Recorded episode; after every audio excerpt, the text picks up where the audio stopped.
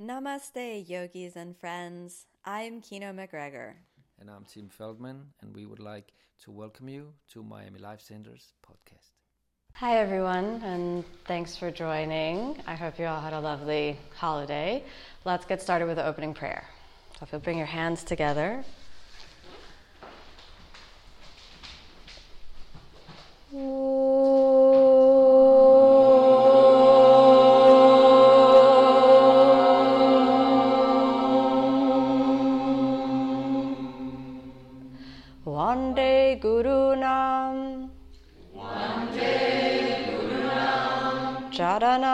Charanara Vinde. Charanara Sandarshita Swatma. Sandarshita Swatma. Sukhavabode. Sukhavabode. Nishreyase. Jangalika Yamane Samsara Hala Hala Moha Shantye Abahu Abahu. Purushakaram Purushakaram. Shankachakrasi Dharinam Sahasrashirasam Shvetam Pranamami Patanjalim Good.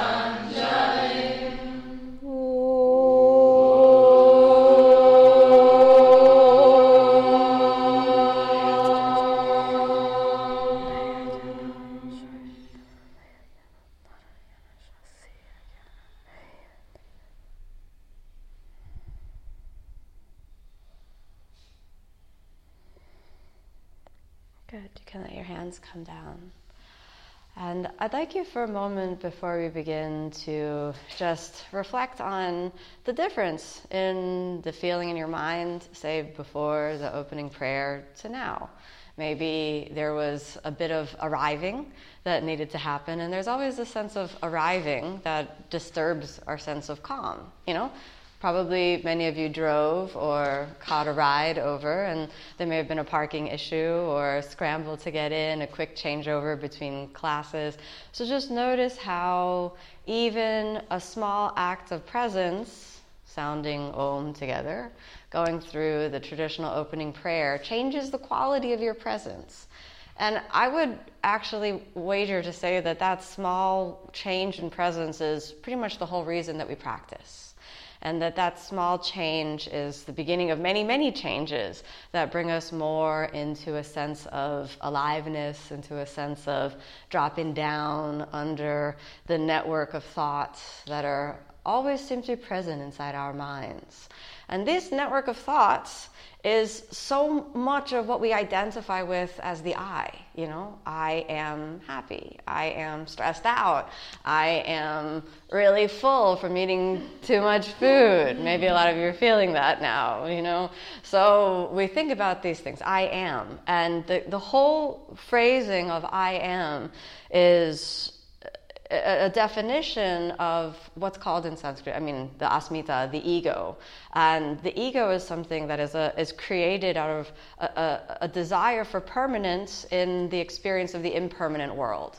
So, what that means in plain speak is that the notion of I am is a grasping towards identity, a desire for the experience of things which arise and pass, like our thoughts, our emotions, our temporary experiences. There's a sort of rebellion inside of us that says, I know I'm more than this. Like, I know I'm more than my sadness. I know I'm more than my pain. I know I'm more than this discomfort I feel right now. So then, in, in, in, in a rebellion against that, we grasp towards, I am this and I am that.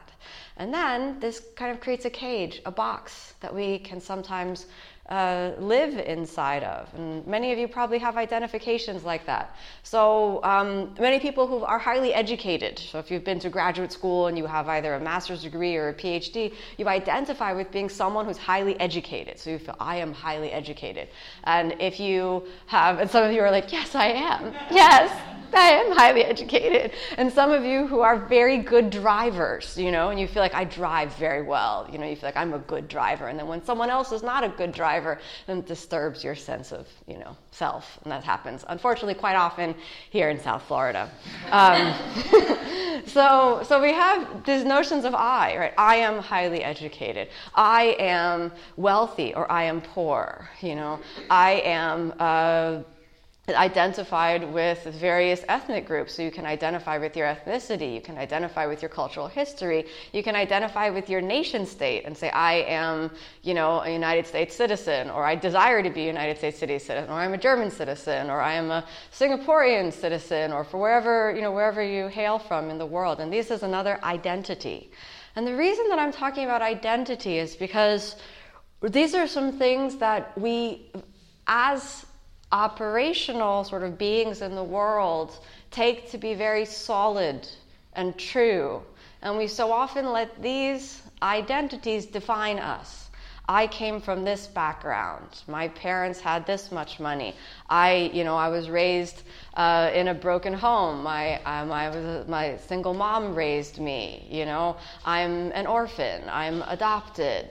You know, and so we have these identities which are sometimes very limiting, and we we generate a kind of attachment to the false sense of self, and then that creates a box that we live in. And this is something we all do. No matter how evolved you are in the world of yoga, there will always be some I that we hold on to. I have it as well. I recently joined a short Vipassana meditation course, and I've been sitting um, Vipassana meditation for almost 20 years, a little bit less than I've been practicing yoga. And the three days that I spent in this course were, I felt just enough time for me to let go of my ego and there were so many thoughts that I had. I'd identified with myself as a leader in the spiritual community, a leader in the world of yoga. I'd identified with myself as an entrepreneur. I'd identified with myself as, you know, um, someone with a particular political affiliation, and that caused me great pain over the last two years.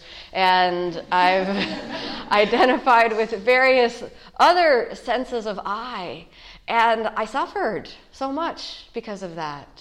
And in those three days, I realized I'm none of that. And it sort of brought me back to the notion of, of, of, of who is I. And, and not only did I see that within myself, but I saw this question and this cage of I reflected in so many other people around me. Not only in the meditation course, but then what was so overwhelming for me was to leave concentrated spiritual practice and then return to the world and to see everybody operating, everyone in the whole world, all, all sentient beings existing within some confinement by defining themselves in circumstantial situations. For example, the, uh, think about the last time that you felt anger, that you were upset about something, and how immersed you may have been in that feeling of anger, and how identified you were with perhaps being justified in your anger, being righteous in your anger, and lacking the distance to realize, well, I'm not anger, like that's not me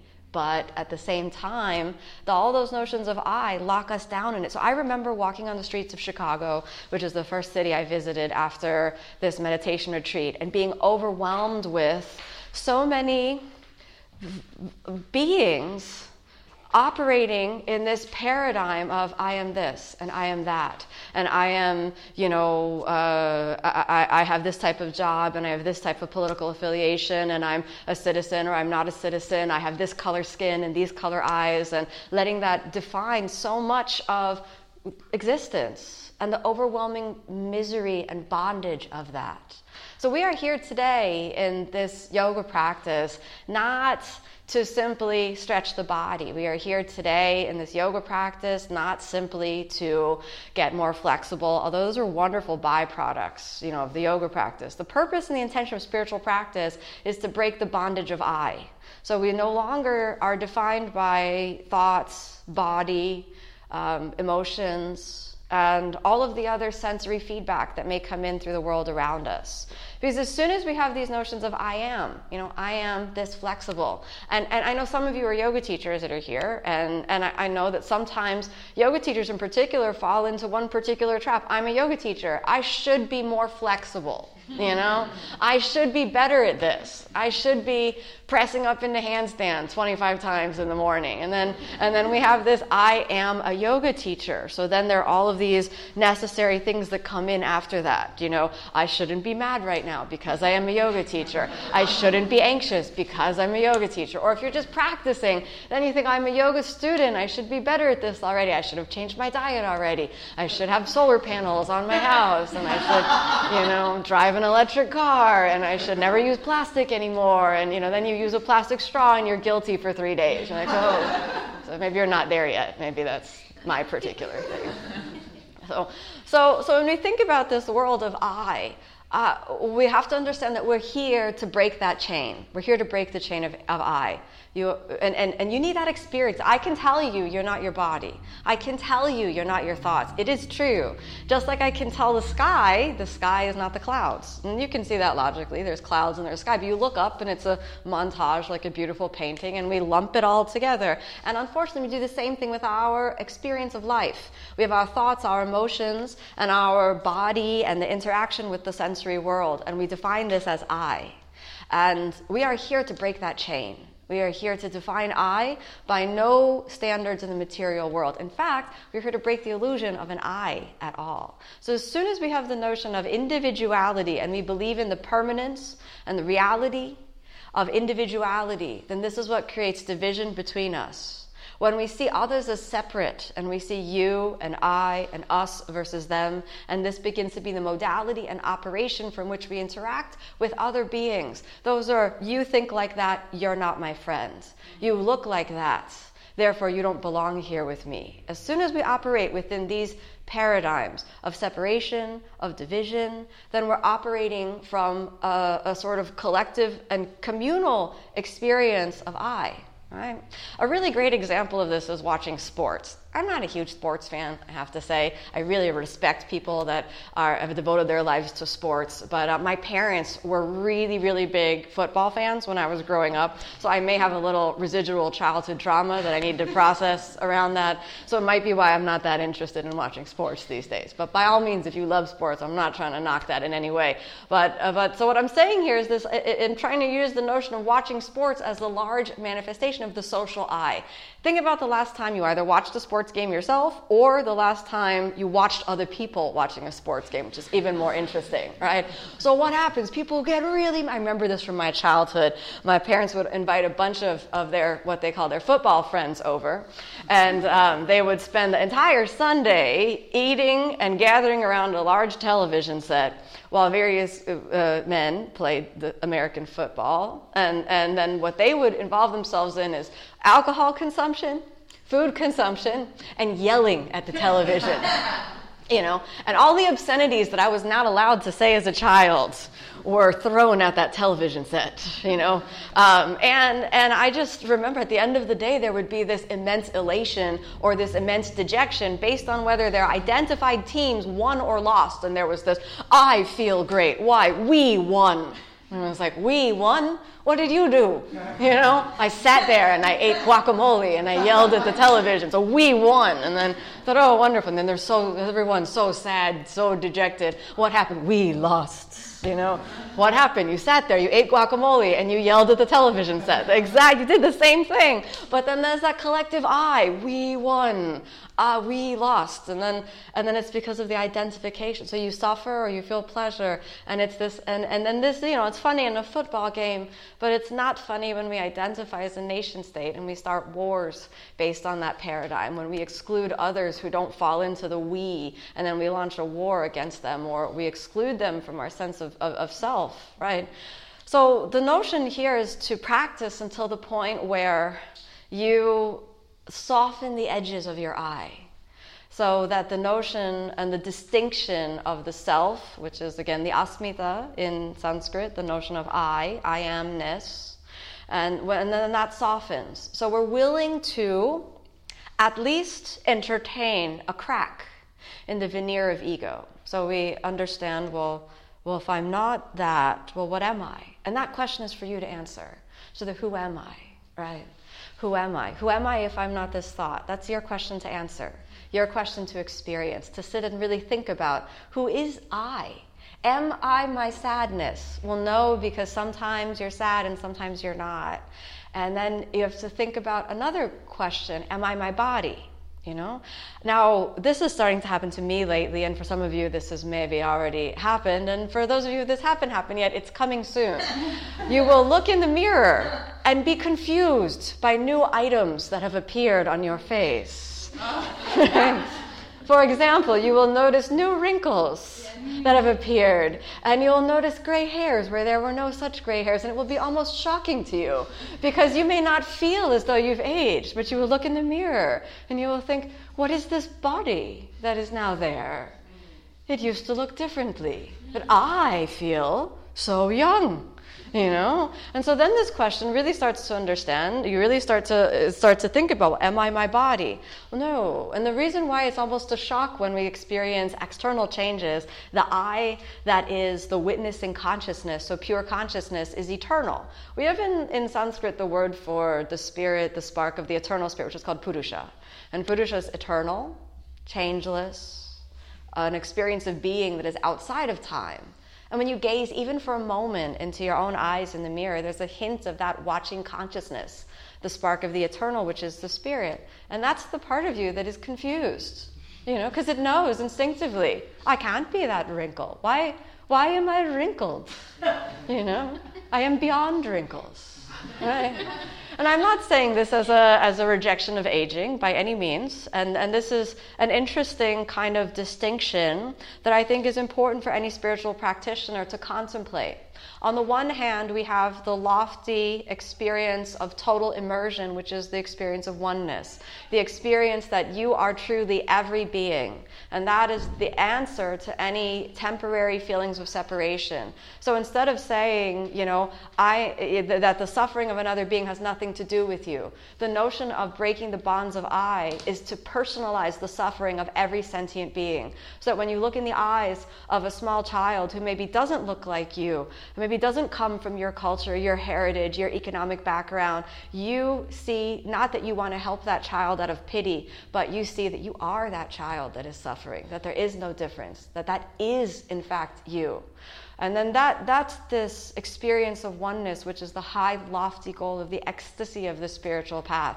It's not a selfish path where you end up saying, well, now I have bliss and it's all mine you know, that's, um, that's, it's not like we keep bliss in a VIP room next to the Cristal, right? So that's a champagne. If those, I walked by a bottle of, it's not like I'm out there drinking Cristal. There was a period in my life where that would have been very fabulous, but I've got too many wrinkles for that now.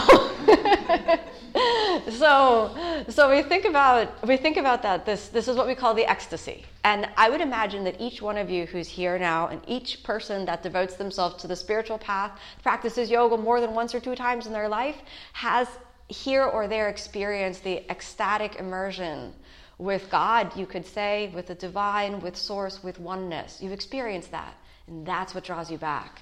And instinctively, you know that there's some truth there that's not present when you're driving the car, when you're paying your taxes, when you're, you know, paying your phone bill or calling the bank, right? You know that that shouldn't be the essence of who you are because you've tasted an elixir that is transcendent of this material world. And yet, here we are and we still, you know, have to go around and do things. So the mistake that many people make is that that, that ecstasy is the end, right? That that ecstasy is the goal, and that once you've tasted it once, that now you're there. And I've seen many very um, uh, sort of very fiery and determined spiritual practitioners think that the purpose of the spiritual path is to maintain the ecstasy of oneness at all times. I would say that that's quite a mistake of, of, of what we should assume from ourselves in our everyday lives. You have to experience that because that one experience of, of the ecstatic self, the oneness that's underneath all things, that will change you forever. You will be different. You will look into the eyes of another being and you will recognize their capacity for that same experience. You'll recognize their intrinsic worth because you've experienced your own. But then what? You know? So then what? That's what a lot of people say. So Jack Kornfield was one of um, my one an amazing Buddhist teacher and really one of the I think the leaders of our um, senior uh, spiritual teachers in the world right now. He has a book that's titled After the Ecstasy, The Laundry. Yeah.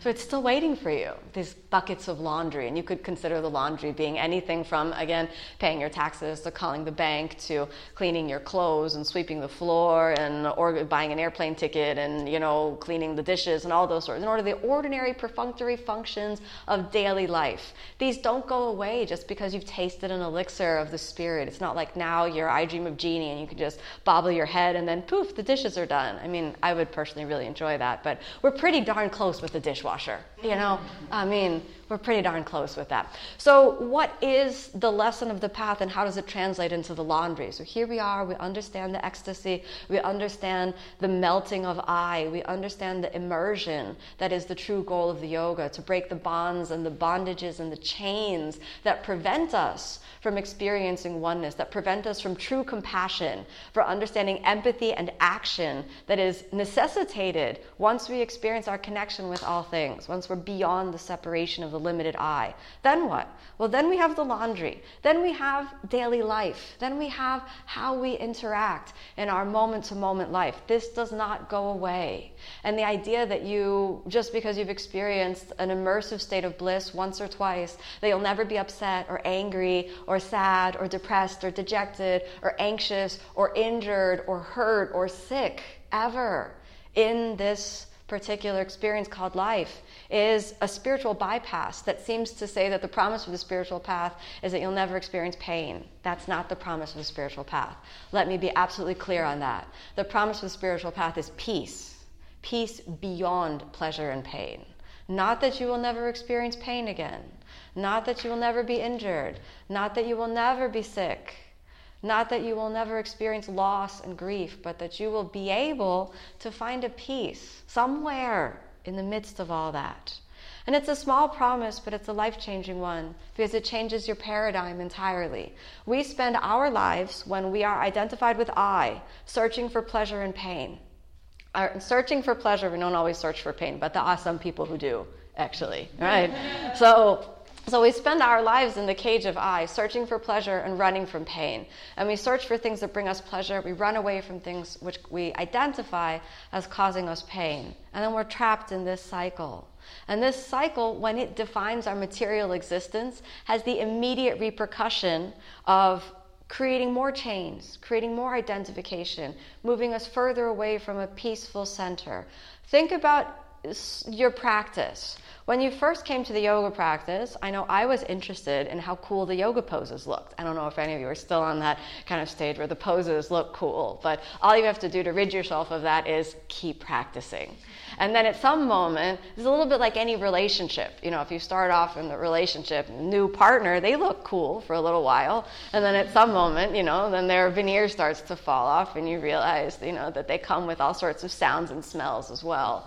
And, um, you know, then the veneer gets broken off. And then, and in the same way, the practice happens. And so the reason I want to bring you back to that is in the beginning, we all start a yoga practice and we think it's about getting that pose. We think it's about, you know, getting more postures, going deeper deeper in the body, or we think it's about feeling good. We think if you remember uh, one of one of the most transformative experiences of the yoga practice is having a teacher give you a hands-on assist. And I remember when I was first starting to teach that I, I, I, realized that there were some times that, that, that I would fall into the trap of the yoga teacher and I would identify with I am a yoga teacher and I need to provide a particular service to the student in order so that they come back and that I can continue to teach and continue to be a yoga teacher. So then I would fall into this kind of trap. And then what I realized is that there were some students who really wanted the hands on assist, not necessarily because they needed the help, but because it just felt good. It was almost like a mini massage. And then it was almost like, you know, a mini feel good moment. And then they would say things to me like, that was really yummy. That was really juicy. Can you do that again? And I, it, it took me a very long time to be able to say no to that because I, I remember operating from this perspective of I'm afraid that if I say no, then they're not going to get what they want, their pleasure that they've identified with. This is what yoga is. They're a yoga student. This is what they get. And then I'm not delivering that. And I thought that I would lose all my students, that I, no one would come to class anymore if I didn't provide these particular type of um, you know, sensory experience. But I realized at some moment I couldn't continue down this path because my actions were further accentuating an attachment to a particular type of pleasure. And were furthering the bondage of the I, right? I deserve to be treated this way because I paid for this class. And then again, we have that experience. So you need to treat me in this way because I've showed up in this way. And then instead of that, well, what are we doing here, right? Honestly, I love massage. I really do. I, I, love massage, and I would probably be annoyed if in the middle of a massage, uh, my massage therapist was like, you know, I think that now we need to break the bonds of the I. And I would be like, really? Can you just continue with the shoulder rub? You know? But in the yoga class, what we have to understand, the reason why I'm telling you this is not that I'm not going to give you any assists or anything like that. The reason I'm telling you this is that so you understand why you're here. That you're here to break those bonds of I and then to operate in the world with greater consciousness, with greater mindfulness. So that the, the key to unlocking a peaceful life is to use those experiences of ecstasy to be grounded in the action that's needed of you and demanded of you in the real world. So there's very often what happens is those lofty states are used as a bypass to, to, to face, to avoid facing the often gritty and unhappy and unjust realities in the world. So if we think about this, if we're not honest enough to be able to face our own pain, to be able to sit with our own discomfort, to be able to notice when things, you know, come around and we have a reaction or things annoy us in the environment, then we're not strong enough to face those same discomforts in the world around us. So there's something that happens when we get attached to pleasure. And this is the reinforcement pattern that I chose to break as a teacher, and I chose to really uh, uh, uh, chose to break in my own life as a student. Is that the idea and the attachment that my practice should always feel good whether that's meditation or whether that is a yoga practice. To break the attachment, my practice should always feel good. It shouldn't. Your practice should not always feel good. Your meditations, if you do a meditation practice, your meditation should not always feel peaceful. Sometimes you sit there, and I had a meditation like this this morning uh, where I've just sat there and my mind was unstable and I couldn't bring myself into a place of calm. And no matter how much I tried to bring my mind into a state of mindfulness, I was just thinking about things and not anything really particular, really just useless things like like emails that I wanted to write a little bit later that I could have delayed thinking about for half an hour or so. And, you know, this is various other thoughts about what type of food I was going to eat after meditation. And I, I mean, things you don't need to be thinking about. So, so, so many people quit the practice because they come to the practice and then they start off with, I don't want to meditate. I can't meditate because I'm, my mind is not calm. I can't do my yoga practice anymore because it doesn't feel good. I'm injured now. I have to modify all the poses. I used to be able to jump back. Now I have to walk back. I used to be able to put my leg behind my head, but I can't do it anymore. I tripped and fell and my ankle's sprained, so I can't, you know, I, I can't do it. I have to modify everything, so I just won't come because it doesn't feel good. I don't like that teacher anymore because that teacher is not giving me the assists that I want or the poses that I want. That teacher is telling me that I need to do better, you know? And unfortunately, some people stop practicing. I hope none of you who are here today, none of you who are listening, will ever stop practicing for those reasons. So if you wake up in the morning and your body hurts, and you practice, you come to practice, and your body still hurts, and maybe you didn't experience any relief, I hope that you develop the seeds of peace amidst that struggle. Maybe not on that practice, maybe it takes you 10 more times, 20 more times to get on the mat and face your pain. But I will tell you that there is something incredibly liberating about being willing to sit with all your pain. You know, because we have pain. You know, if you think you don't, then I honestly think we're delusional. I have a lot of pain that I sit with, physically sometimes, emotionally very often. And if you're not willing to sit with that, that's because we are identified with some other I. And you're operating, I shouldn't feel this pain. Really? You know, why not? Because this is a condition of doing the laundry, right? This is a condition of doing the laundry of our mind, doing the laundry of our body.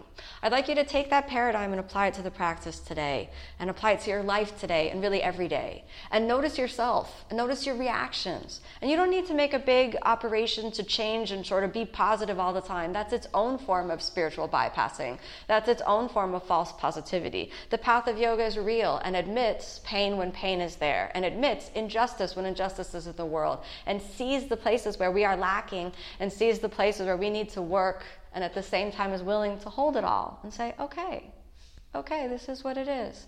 I'm in pain and my body hurts. I've got sniffles and I feel like I've got a flu. I can't tell you how many times, at least once a week, somebody from somewhere in the world writes me a message and says, I ha- have the flu or I have the sniffles, I have a cold. Um, I can't practice anymore. And I think, no, you've got to practice. Even if you're sniffling and you're blowing your nose, just put the tissues directly next to your practice. And I mean, maybe maybe it is useful to practice at home during those times, um, just to, for you know health of the community. But um, but but but continue to do your practice and don't wait for the perfect opportunity because it's now, it's now or it's never. There's no promise of tomorrow. Right? So the mindset that I want you to experience today and every day in your practice and in your life is that is to embrace both the ecstatic moments of oneness and the embodied moments of temporality, the embodied moments when you have to do the laundry, and to really make your peace with the inevitable fluctuation between sometimes there will be bliss and sometimes there will be discomfort.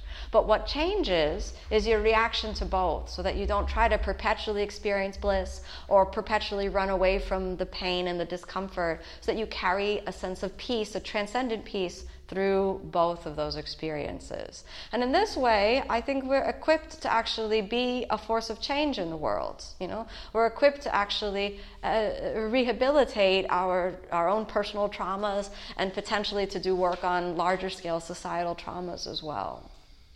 Okay, we're going to start off with a short meditation, and this is the first place we'll apply those tools to. And when we sit in the meditation, the idea is to not change your posture. And why do we not change the posture? Well, because we're not looking for pleasure. So I like to think about meditation as sort of choose your torture, you know? choose the position that is going to provide the least discomfort, but then accept that even that will be uncomfortable. So I recommend usually not to sit in lotus or half lotus position because unless lotus position is really easy for you, which means like you grew up sitting in lotus and you just do it automatically and you feel you can have no pain when you cross your feet in the lotus position, then what happens is within about three minutes, the pain in the ankles begins to be so severe, so you're just forced to change your positions. I really, really recommend just any comfortable seated position. I usually sit like this. On the rare occasion that I do attempt to figure out if I want to try the lotus position, I regret it every single time. Also, can't open a bottle. Let's try that one. Good. Now, your hands, I usually like to rest the hands on my knees if you want to turn the palms up, you can do that as well. Another common place to rest the hands is just clasped over each other toward the center. You can also interlock the fingers. You can just leave the hands directly down. There's really no particular thing that happens with the hand position, but I can guarantee you that it's not going to be comfortable after a period of time. So if your hands start to get hot or sweaty or clammy and you decide this was a bad move where I placed my hands, unfortunately, just accept it. All right? And then I will tell you this straight up from the beginning if your feet fall asleep, there's no risk of injury or damage to the body. So please do not change your position. If your feet are falling asleep, I will give you this very simple direction. Observe that your feet have fallen asleep. Period. That's it. Just observe. My feet are asleep. Make no change. And then, if anything, you can become mindful of your reactions towards your feet falling asleep, for example. And now I think I, I'm getting a blood clot in my big toe, and you know, I think I have poor circulation, and I have a very unique medical condition. So therefore, I should definitely be allowed to move my. If you do actually have a medical condition like that, please do move your foot. But uh, it's very rare um, that that would happen. So, uh, right. I'm giving you this pep talk so that when you meet those thoughts in your mind you won't be unsurprised. Right, have we all found our comfortable position? Good. And again, I like a cross legged position and not lying down because if we lie down during meditation, sleep really is coming quite soon. Okay. When you're ready, you can allow your eyes to close.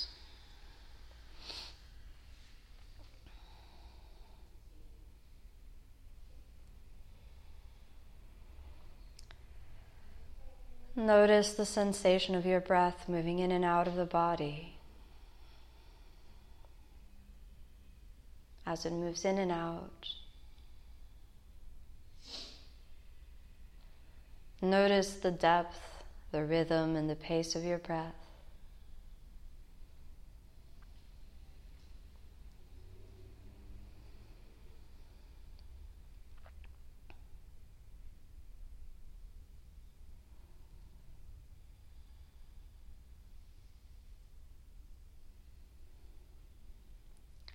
And then to give your mind an anchor, a place to focus, bring your attention inside the nose, along the upper lip,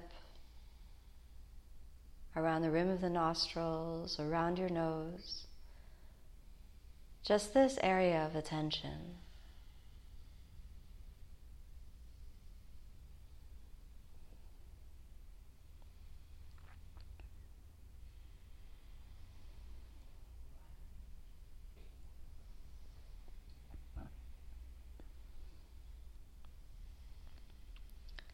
Notice the place where inhalation and exhalation make contact with your body only on this small area.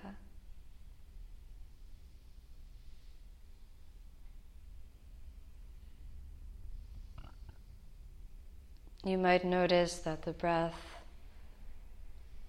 passes on the right or left side. You might notice that you feel the breath more on the upper lip or inside the nostrils. You might notice that that place changes from inhalation to exhalation.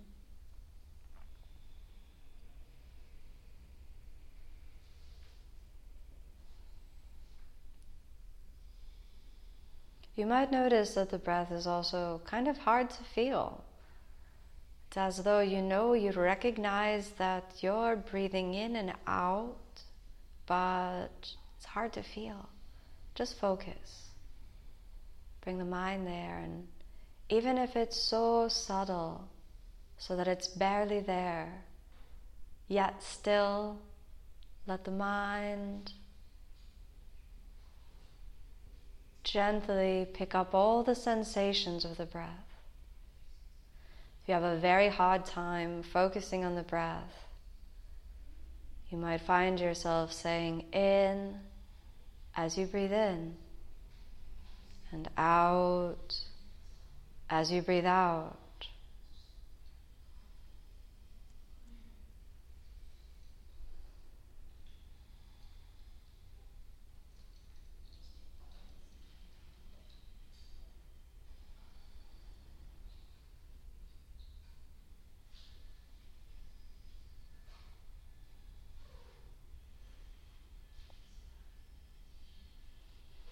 As you bring your attention into greater awareness of your breath, you may notice some other things. Perhaps the temperature.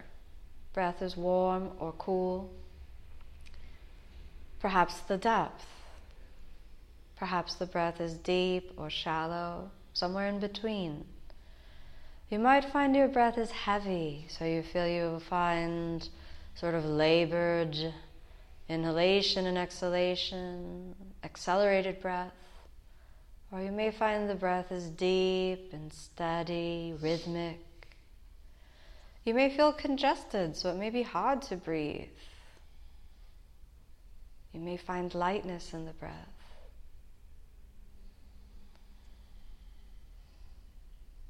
Bringing the mind into awareness on the breath is the first exercise in equanimity, an equal, balanced mind, an experience of peace making peace with the reality of your experience without needing it to be in any particular way. So, if the breath is deep, you remain equanimous and observe the breath is deep without generating any attachment towards a deep breath. If the breath is short and shallow, you observe my breath is short and shallow without generating any attachment or aversion towards a short, shallow breath.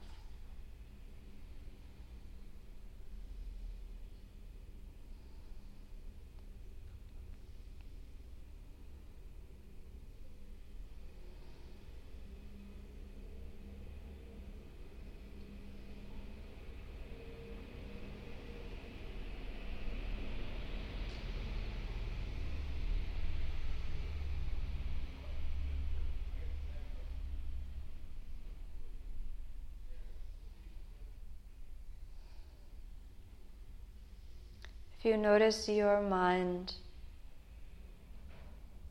wandering away, drifting towards other thoughts, no matter what those thoughts are, whether they're judgments about your breath, whether they're judgments about the environment, yourself, inner commentary of any type, images that roll through the mind screen, memories, projections whatever the mind suddenly caught in a little spin or a big spin, just observe that the mind is focused somewhere other than the breath and then ask it to come back inside the nostrils, along the upper lip, around the rim of the nostrils, inside the nose.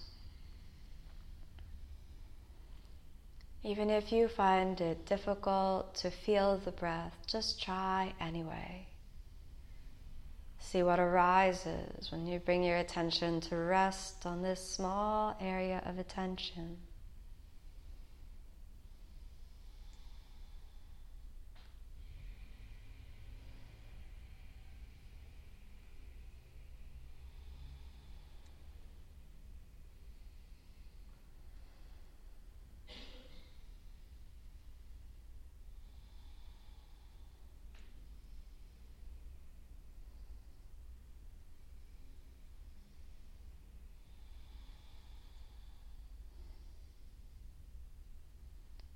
If you notice there are some emotions that seem to bubble up to the surface, you find yourself feeling frustrated, claustrophobic, anxious, angry, self judgmental, or you find yourself experiencing positive emotions, the experience of ecstasy, bliss, joy, happiness, whatever emotion arises, observe.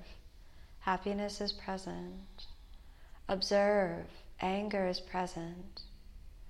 Be inquisitive about the emotion, but do not fight for it. Try to make it stay. Do not fight against it and push it away. Just observe. Observe that that emotion is present. Be inquisitive about the experience of the emotion. Perhaps you experience when anger is present, there is heat in the body. Perhaps you experience when bliss is present, there is lightness in the body. Perhaps you experience shaking, trembling, sharp pain, or other sensations in the body that may or may not be correlated with an emotion. When that arises, observe that too. If the body is hot, observe the body is hot. If you observe there's anger present, then observe there's anger present. If you notice your feet have fallen asleep, just observe my feet have fallen asleep. Make no change. Make no reaction. Make no action towards, no fight against. Remain equanimous.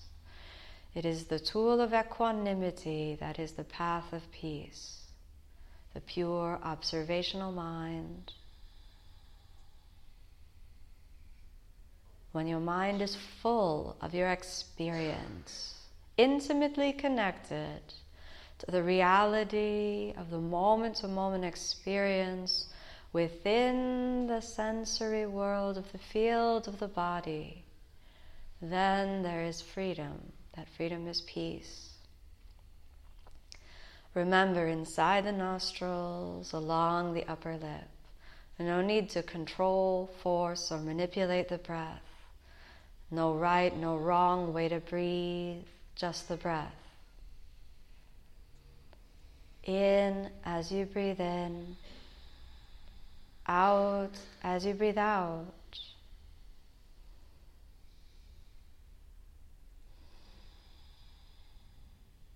Let whatever arises, let whatever happens, simply happen. With no desire to change, no desire to manipulate, and no identification with what is arising.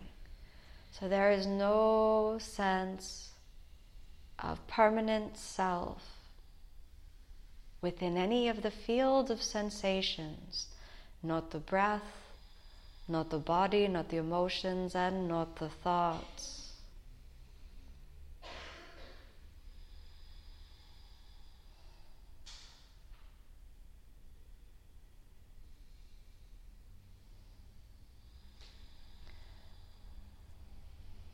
However, your breath naturally unfolds, let it be. Do not try to control the breath. Do not breathe in any particular way. Send the message of okayness to however the breath wants to unfold by simply noting in as you breathe in and out as you breathe out.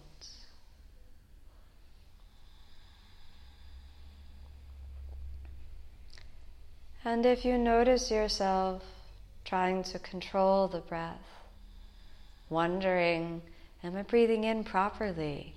I should be taking a deeper breath. Just for a moment, recognize the desire to control and then observe without any judgment. Notice the feeling, the sensation, and then see if you can let it go. Just return to the natural breath in as you breathe in, out as you breathe out.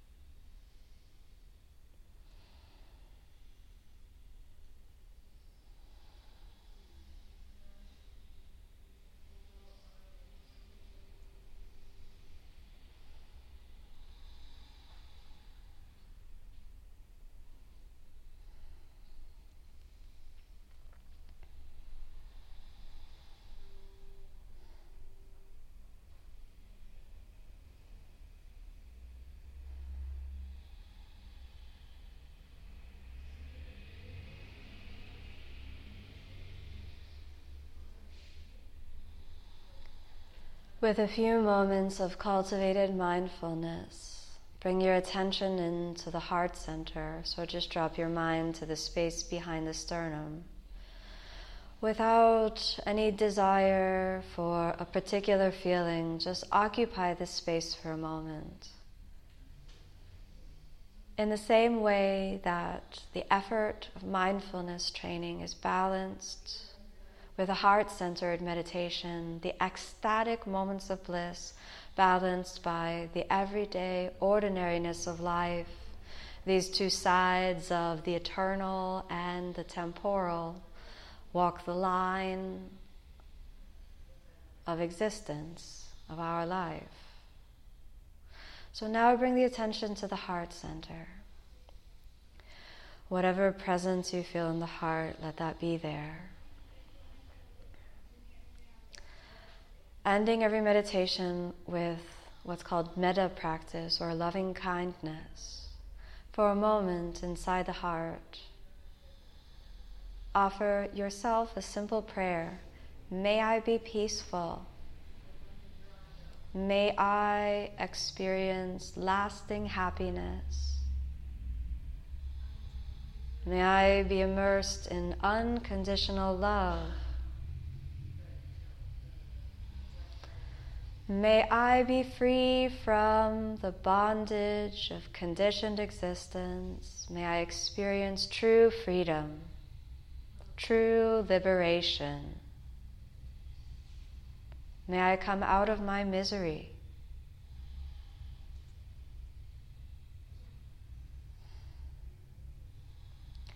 In the center of the heart, there's this connection outward. So, for a moment, be aware of all beings in this room and feel your connection together here.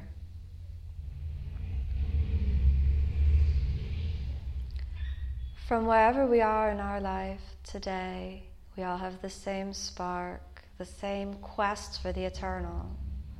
May we all be peaceful May we all find lasting happiness. May our minds be clear and filled with wisdom. May our hearts be full and filled with love. May our bodies be restored and healed. May we find true freedom, true liberation. And now, for a moment in the heart center, think of someone whom you love dearly, someone whom, whose smile brings you pure joy.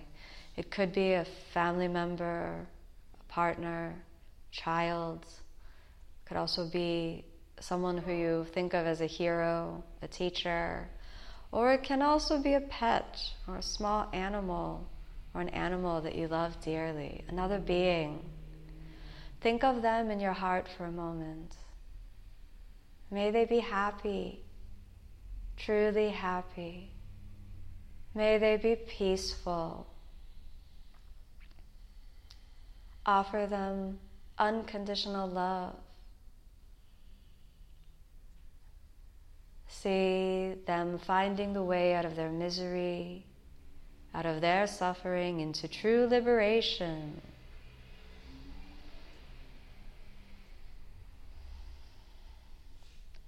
Through the channel of the heart. Expand outward, include an awareness of all beings in this city, human and non human, visible and invisible. And for a moment, open your heart to experience the suffering of all beings here in this city. No matter where you look, in which house, no matter in which car, in which place of living, you will find beings trapped in the cycle of suffering, chasing pleasure and running from pain. You will find them lost and searching, caught in their misery. So now, in the channel of the heart,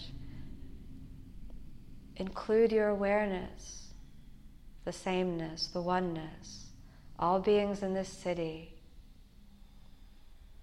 all beings, human and non human, in this country, the same urge for happiness. People who are suffering in their bodies, their minds, their hearts. How many broken hearted, how many lost and searching? Countless. In the whole world, in every city, in every country, in every home, in every language, in every body, human and non human, visible and invisible, the sentient beings, the creatures, the life energy of the earth itself May we all be peaceful. May we all be truly happy. May we all come out of our misery. May we all find true freedom, May our hearts be full of love. May our minds be clear and filled with wisdom. May our bodies be healed and restored. All our friends, none our enemies. May our world be a just place. May all beings throughout time and space, including myself, be peaceful, be happy, be filled with love.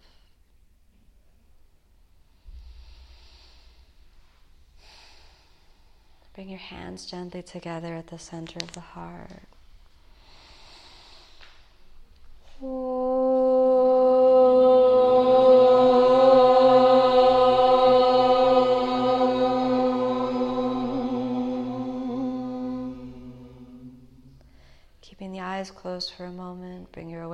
To your body,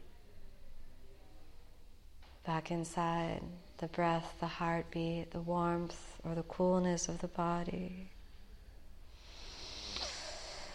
And then gently let your hands rest down, your eyes open. Good. Thanks for tuning in to another inspiring talk and guided meditation by Kino. If you're interested in practicing more with her, she'll be leading a Mysore style Ashtanga yoga retreat in March here at Miami Life Center with morning Mysore practices and afternoon workshops. So if you're interested in learning more about that, you can head over to our website, www.miamilifecenter.com. And registration is open for that now and space is limited. So sign up today. And if you just want to stay in touch, you want to stay up to date with other events and other podcast episodes that we're releasing, you can follow us on Instagram at Miami Life Center. And we'd love to hear from you if you have any feedback or any suggestions for future podcast episodes that you'd like to hear about, let us know. Talk to us on Instagram or you can send us an email at info at miamilifecenter.com. We hope to hear from you and we hope to see you someday soon in Miami. Namaste.